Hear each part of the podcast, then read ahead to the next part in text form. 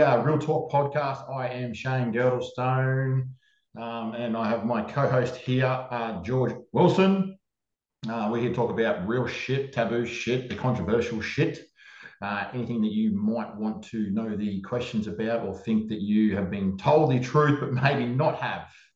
Um, just ready to dive deep in those subjects and you know talk about your questions and answers and those different types of subjects. Before we get into it, it's going to be an interesting one. This one, it's uh, actually about me. Uh, we're interviewing me about my recent choices. Um, first off, let's have a chat with uh, the body architect, George, mate. What have you been doing yourself, buddy? Just trying to get through the days, mate. For me, I'm back in a, a 2,000 calorie deficit, like literally straight off the back, 2,000 drop, and it wasn't uh, it wasn't really for body fat composition or anything like that. It was just because my appetite hit a wall. Um, and I thought at first I was like, oh, this is a real blessing. But as the kind of like the days have gone past. My appetite's not come back yet, but diet fatigue has set in. So I'm now like a loose end. I'm like, I'm not really hungry. I don't really want to eat, but I still feel like shit. So it's a, yeah, it's not really working to do what I thought it would. But of course, it's a delayed response. It's going to eventually pick back up. I've got four to six weeks of this now. Um, but yeah, kind of rightly timed. I've got that little bit like stimulation in the morning, you know, jumping up, taking my lipolytics and stuff. So with the comp window now coming in, probably the right time for me to be a bit overstimmed and not sleeping so much.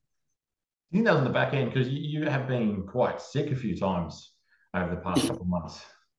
Mate, since I come back from Turkey, we went on a little holiday uh, post my prep, and I come back with norovirus, and from there it was just like a, a delayed response. And my immune system must have hit the floor so hard. I think I dropped to like seven or eight kilos in three days when I had it. So from there, every time I've got ill since, it's like hit me for six and laid me up in bed. Even like benign things like colds and flus and stuff that I'd normally just work through, absolutely wiped me out. It was, uh, yeah, I'm still waiting on that response. Every time Zoe comes back, like, oh, caught a cold already, I'm like, and mate, when you're a competitive bodybuilder, if you lose two kilos, you're about to start crying. If you're losing seven kilos, shit.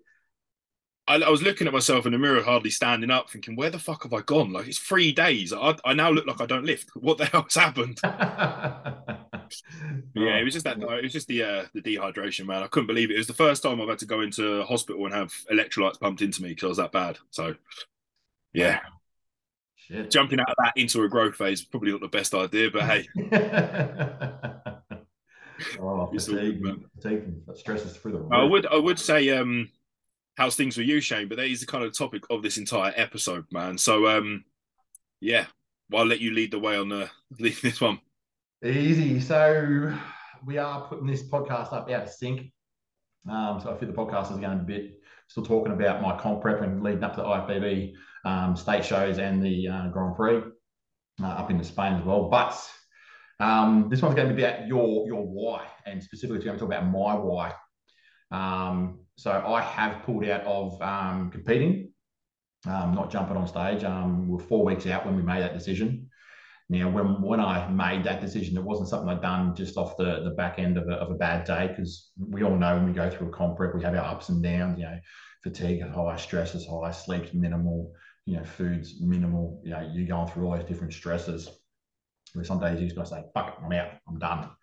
Um, but yeah, this is my first time pulling out of a show, uh, being five years competitive. Um, and to give you guys a bit of a bit of bit of knowledge, so my first show um, with um, my coach back then. I, I got uh, I took out the um, the novice, and then I came second in the category under five uh, under eighty five kilos back then. Um, I think I was eighty one on the day. I was tiny. Um, but even in, in, that, like the way that coach, like the way he done his his deficit was that he'd deplete you of carbohydrates from ten weeks out. It was it was absolutely brutal. Um, and, and, being a first time competitor too, like thinking if this is what we're going to do every time, I can't do this. Um, but I, I, pushed through still, um, and you know, plenty of plenty of fights at home and some crazy moments and, and things like that, but pushed through it. Um, and got a stage like I got a couple of trophies, and I was quite proud of that.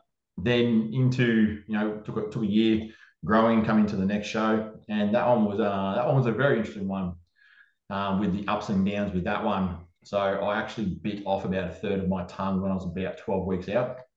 Um, and that was again, uh, I talk about ego lifting. I was I was doing a squat, and as I came out, um, I had chewing gum in my mouth at the same time, and I bounced as I came up. And I've done that. I chewed, I came down on my tongue as the weight came down as well, and just bit a big chunk of tongue out, like literally this this bit of flesh I spat out on the ground.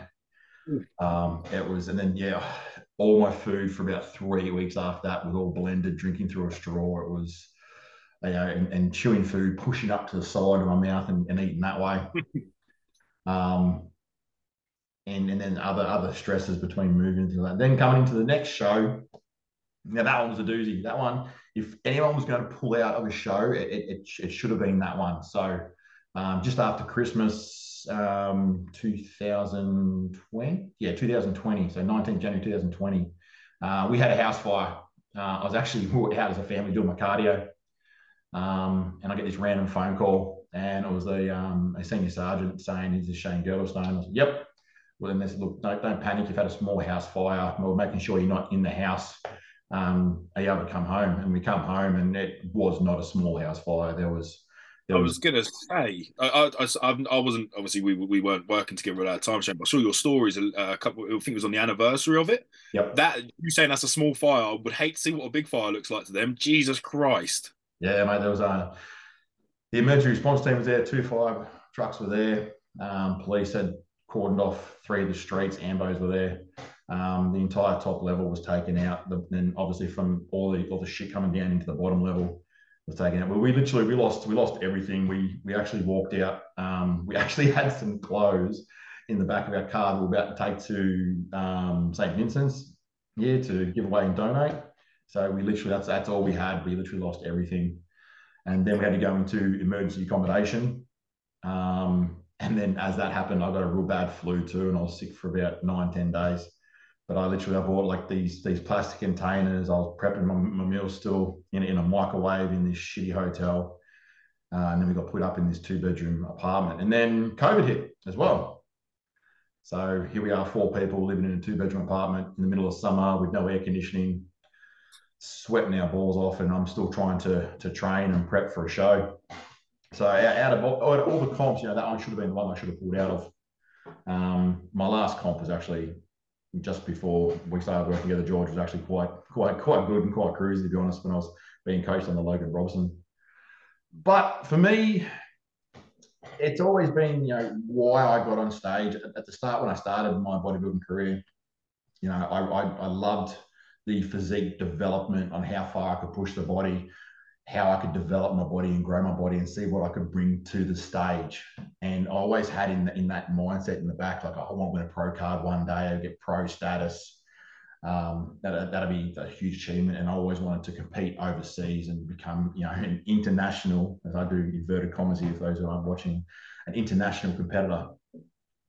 Um, and then coming to this one, you know, we've, we've done a, between myself and George, we've done a, a, a long, relatively long uh, growth season, um, put on a fair bit of size. And it was around Christmas we bought this house we're living in now. And I started questioning my why then. So, so why am I doing this? Why am I getting on stage? And I just really started to ask, what's the point? And when, when we moved in here, like typically when we, whenever we've moved into a house, there's that tradition of moving into a house. First night, you're eating on the floor, eating pizza. Mm-hmm. All right.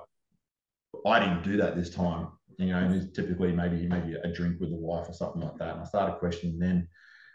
And then again, Christmas comes around, which you know, you gave me a few days off over Christmas to, to relax a bit, which was fine. But again, I was just questioning, I'm like, you know, I'm turning 40 soon, you know, I've got two young men that I'm I'm, I'm raising as well, so two boys. And I was, I was missing out on that again. And it just sort of started to, to trigger that thought process even further on why. Um, and then it really came around to my birthday when I turned 40. Um, again, you know, we had plenty of friends come around. I've always made the point too, but I say friends came around and I've had some other outings as well. I've made a point that when I do a comp prep, I, I try not to restrict myself and not do things. You know, I went to the drags a while ago and then we all went out to Brazilian barbecue a while ago where I didn't eat. I just went there for the social aspect of it, which was quite nice and fine. It's I can control myself when I do those sort of things. I know a lot of people can't do that in that environment. But then, yeah, hitting my birthday and all my friends around, and you know, 40 being a rather big one, especially after the past 10 years that my family's been through between losing our company and the house and having to restart our lives. We've had to restart our lives twice in, in a decade. um, was was really the, the, the tipping point for me. But I still didn't make that decision then of saying, "No, nah, I'm out. I'm done." Yeah. Um, and then just sort of just kept on playing on my mind, and then it just came to that process where I, I, I just said there, there is no point for me getting on stage.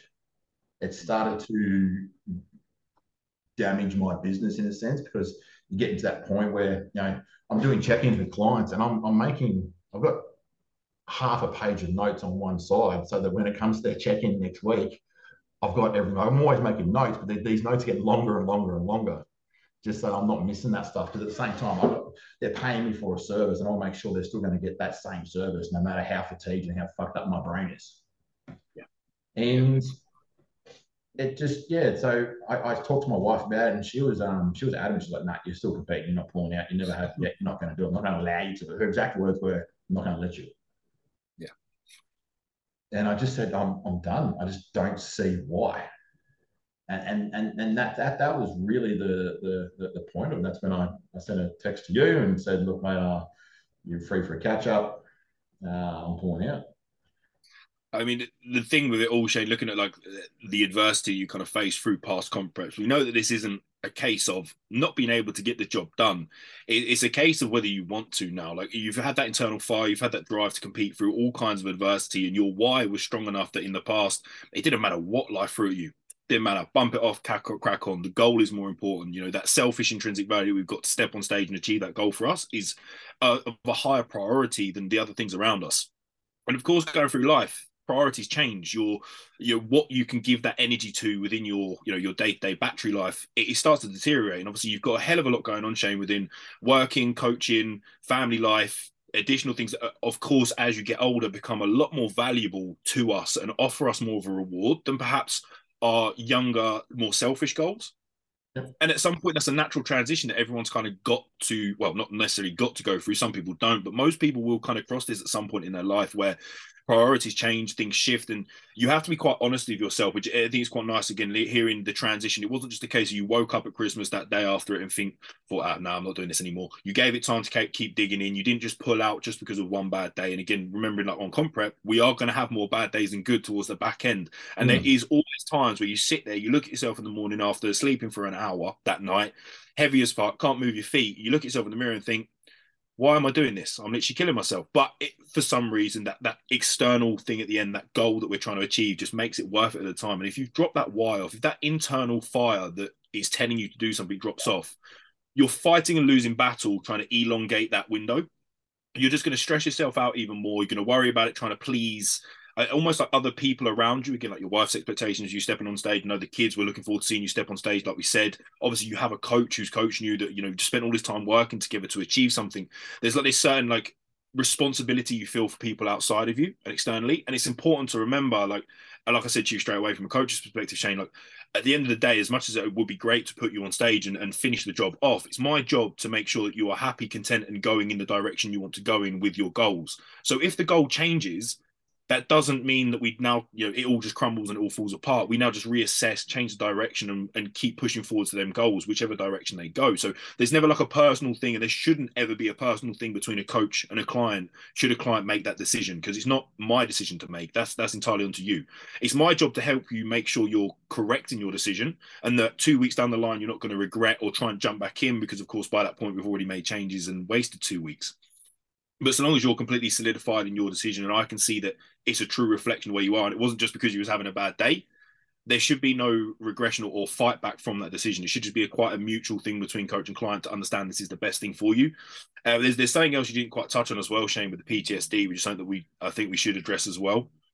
There, there's a lot more adversities than just external stuff. You also got your own internal stuff that you also battle that most people don't, which is another another hurdle for us to have what we've been trying to get over and work around.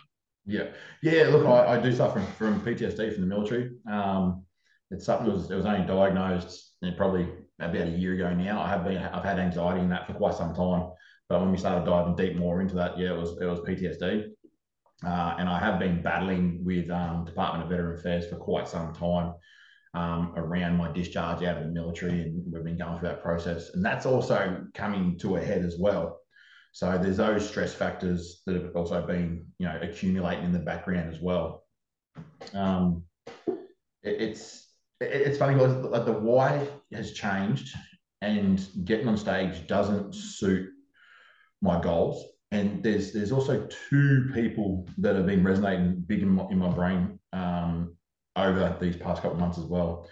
Is one again Logan Robson. Me and him had a chat when we caught up in the gym probably about six months ago, and you know we'll talk about his pro card. When's he going to do his pro debut? Blah blah blah. And we got to the discussion. I said like, a, and I asked him like, have you found that getting your pro status is that does that benefit your business? And he said, not at all hasn't hasn't changed anything for his business.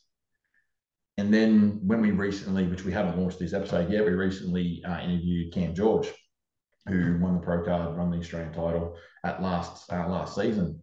And while he isn't a comp prep coach yet, um, there was that he said that there's that expectation of now that he's won now that he's won the pro card, there's that expectation that he has to go further.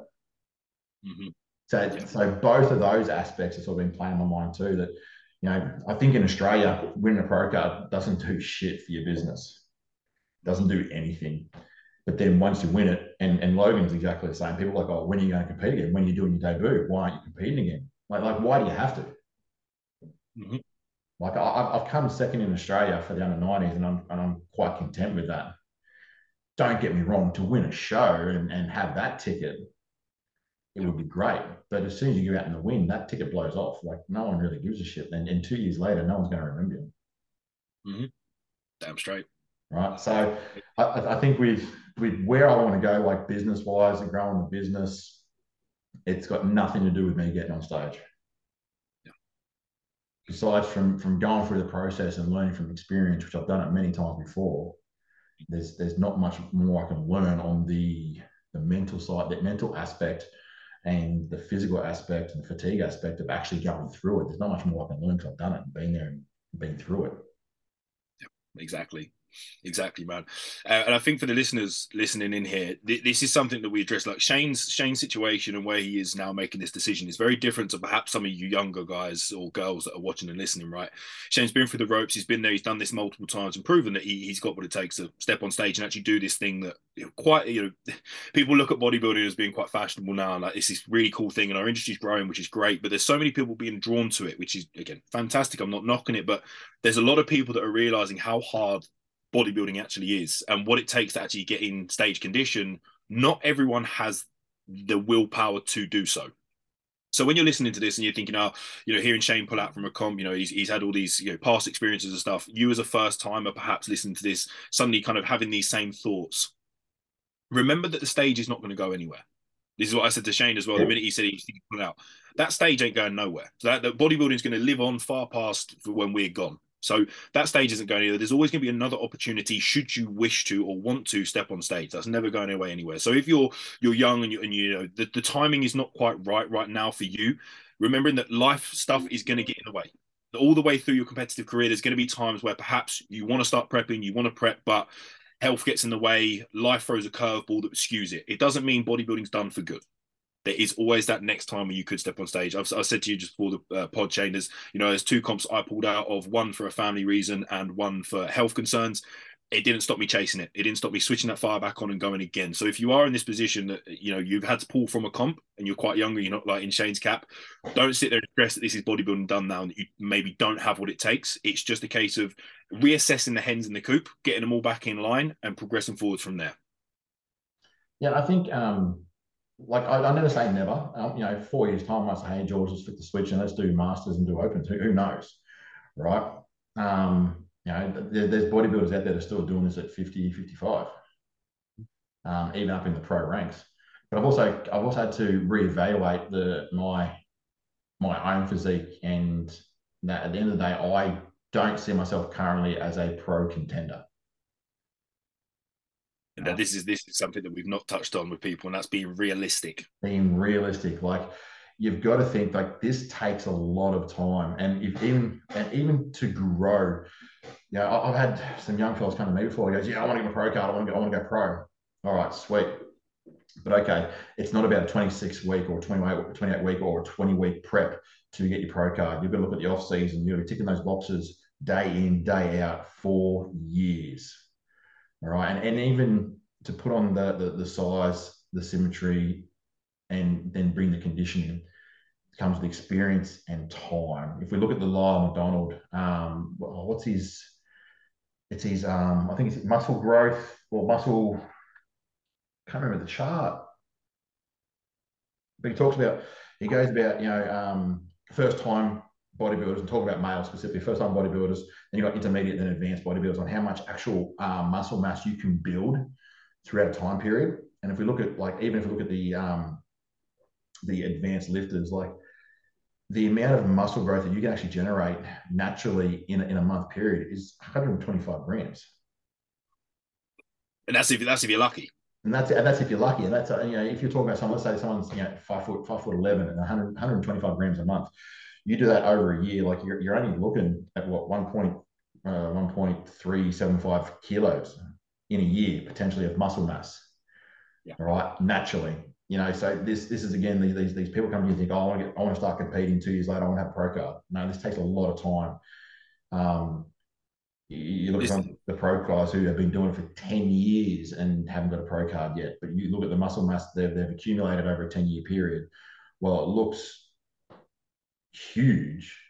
It's actually only probably been between the, the six, seven, eight kilo mark. Yeah, yeah, yeah. So this is the thing.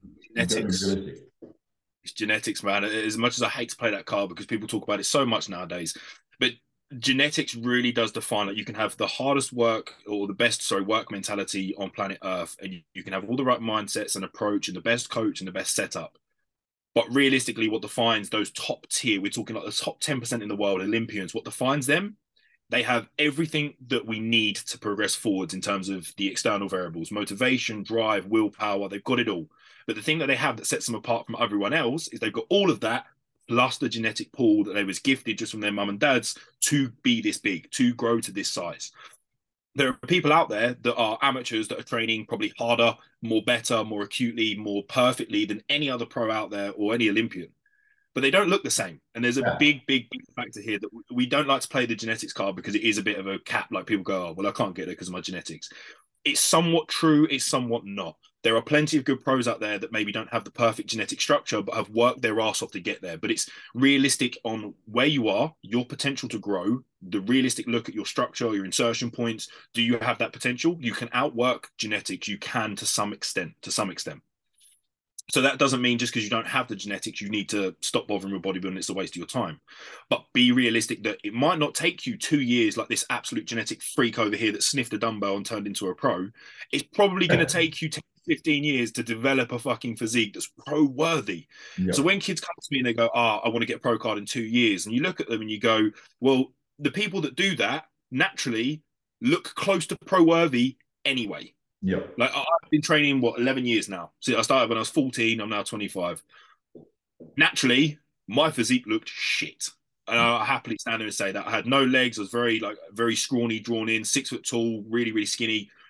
I had no natural kind of shape, uh, shape, size, or muscularity. Something I've had to work on to build. Now, in my early years, I was the same as every other kid. I started bodybuilding. I was like, yeah, I'm going to get my pro card. It's going to be really good for business. I'm going to, yeah, I'm going to do everything. I'm going to take over the world everyone has that mentality when they're younger. It's not until you do your first off season and you actually look at how much muscle you can put on, whether enhanced or natural. When you see that reflection, it's a big pin drop moment where you sit there and go, okay, realistically, it's probably going to take me 10, 15 years of repeatedly doing this to get the size I need. Yeah. That's when you need to look at yourself and go, do I have 10, 15 years of my life to give to this? Can, can I eat my meals every day, day out, day in, day out?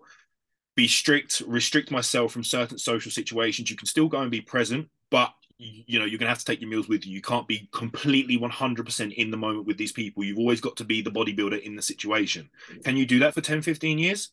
Some people can and i believe that it is something to do with how their brains are wired that they that, that's how they think that's how they focus that the routine is the key pinnacle for them getting through the day without falling apart.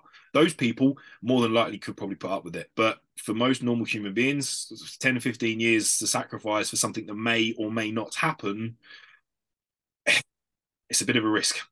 That's it. You, you got to be realistic, and, and that's where I'm, I'm being realistic at the moment too. The same thing.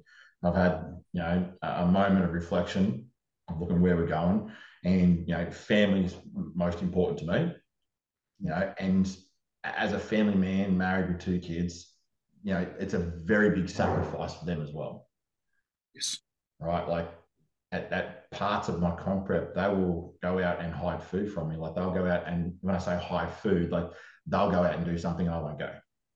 Yeah. All right. Or yeah. my wife won't get that that bit of cake or something or whatever, or my kids won't do something, or they'll, they'll, they'll my kids, for example, right now, they'll, they'll, they'll um, because I'm such a feeder when I'm comp prepping as well, right? Like I'll give them a piece of cake, and I'm like, oh, how's that taste? And they're like, oh, it's terrible, Dad. It's terrible. I'm like, don't bullshit me, just tell me, I need to know. you know, so it, it's a big sacrifice for them too. So it's, it's while people think that you know this is very much a, a lonely sport, which it can be, but when you're you're a family guy, married guy, partner, whatever, it, it, it is it is a team sport. It always. It, it always is. You know, so I've had that moment of realization that they're important to me. We've got to start enjoying life together. Yes. And I need to concentrate and focus more on my business and and, and moving forward that way. And I and think if there's if there's anyone out there that that you know that they want to do a show, just they've got to be a bit realistic and think about it and think about the the, the sacrifices you're going to have to make Yeah, completely, man, completely. I think the, the thing with bodybuilding, like, yes, to some extent it is a selfish sport, but it may maybe when you first start out, maybe when you're, you know, 17, 18, early 20s trying to get into it, you're still single. It's a very selfish sport and you can afford to give that time to it when you're just you, just a solo unit.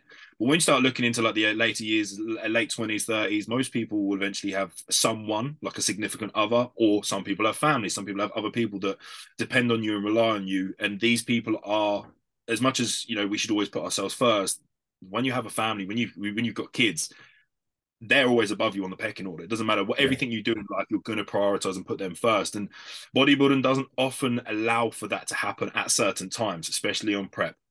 Yep. So for some people that will sit there and say, "Oh, you know, I've had a family and I've got to the Olympia or whatever," that's great, but you've got people around you who undoubtedly will uh, you, you, they can't quite see that these people are giving to them more so than they're giving back to the family but that's okay in their dynamic for most people most human beings wouldn't put up with that long term no. you know you need, you need that 50-50 in any relationship whether it's a relationship with your wife or a relationship with your friend or a relationship with the kids you, it's give and take with everything Man, I know so many bodybuilders have had a, had a girlfriend or significant other or something like that, and throughout comp prep, but because there's that, that, that, that other person who's not even competing has had to give back so much more than what they can give back to them. Yes, hundred percent. Yeah, but we don't see it like that at the time because we're so depleted, we're so fatigued that we can't look outside of the, the you know the fifty gram of rice we've got in front of us starving. You know, we can't no, take. The... You got the blinkers on. This is this is what you're doing, and whatever's yep. happening out there is just. Don't care. Yeah. Yep. As much as it's horrible to say it, you don't. And, and, there's times when you look at it and you it makes you feel bad sometimes because you don't, but it is the truth of it. There are times when you're going to feel like that. And that's where like, it, another thing I was starting to feel. I was starting to feel very selfish. Yeah. Because this is also the other factor of it is also the financial factor of it as well. So it's very expensive. Like just to fly over to Spain and do to do the comp, like even though we're going to do a bit of a holiday at the same time, you know, the flights from my wife and I return was over five grand. Yeah, yeah, yeah. So it's like twenty twenty eight hundred dollars each return. Wait, I'm still trying to think of that in English. Sorry, I just heard that in Oz, and my my English brain just read that in English. Um, so about two and a half grand English. I think I just paid my flights for Oz, and it was fourteen hundred return English. So about two eight three Oz per person or for you and Zoe. Oh no! Did, oh yeah, mm, just for me. Yeah, sorry, I, I, just forgot that. Yeah, no, ignore me. Yeah, there's two people, not one. Yeah. It is expensive, man. I look at it at, at, the financial. That's what I said. I started feeling real selfish about it too. There's things I want to be doing to the house here. There's little upgrades I want to do. But at the same time, I'm saying, hey, I need X amount of money just to get into prep. Then I need X amount of money for this as well. It becomes very, very selfish you're gonna have to start drawing back, like you said, things around the house that need done that you know your wife, kids, all that it's going to benefit them having stuff done in the house. You're thinking about not putting that money there and having it for competing again. So yeah, back into that selfish nature of comp prep, and it, it's it's not that this is a negative sport, and it's not that you know we're sitting here saying that it's really, really selfish and that we're all kind of horrible, narcissistic people because we're not. But there is just certain times in the bodybuilding timeline where you have to like the off season is where we always say like we try and give back to those people around us that put up with us on prep, right?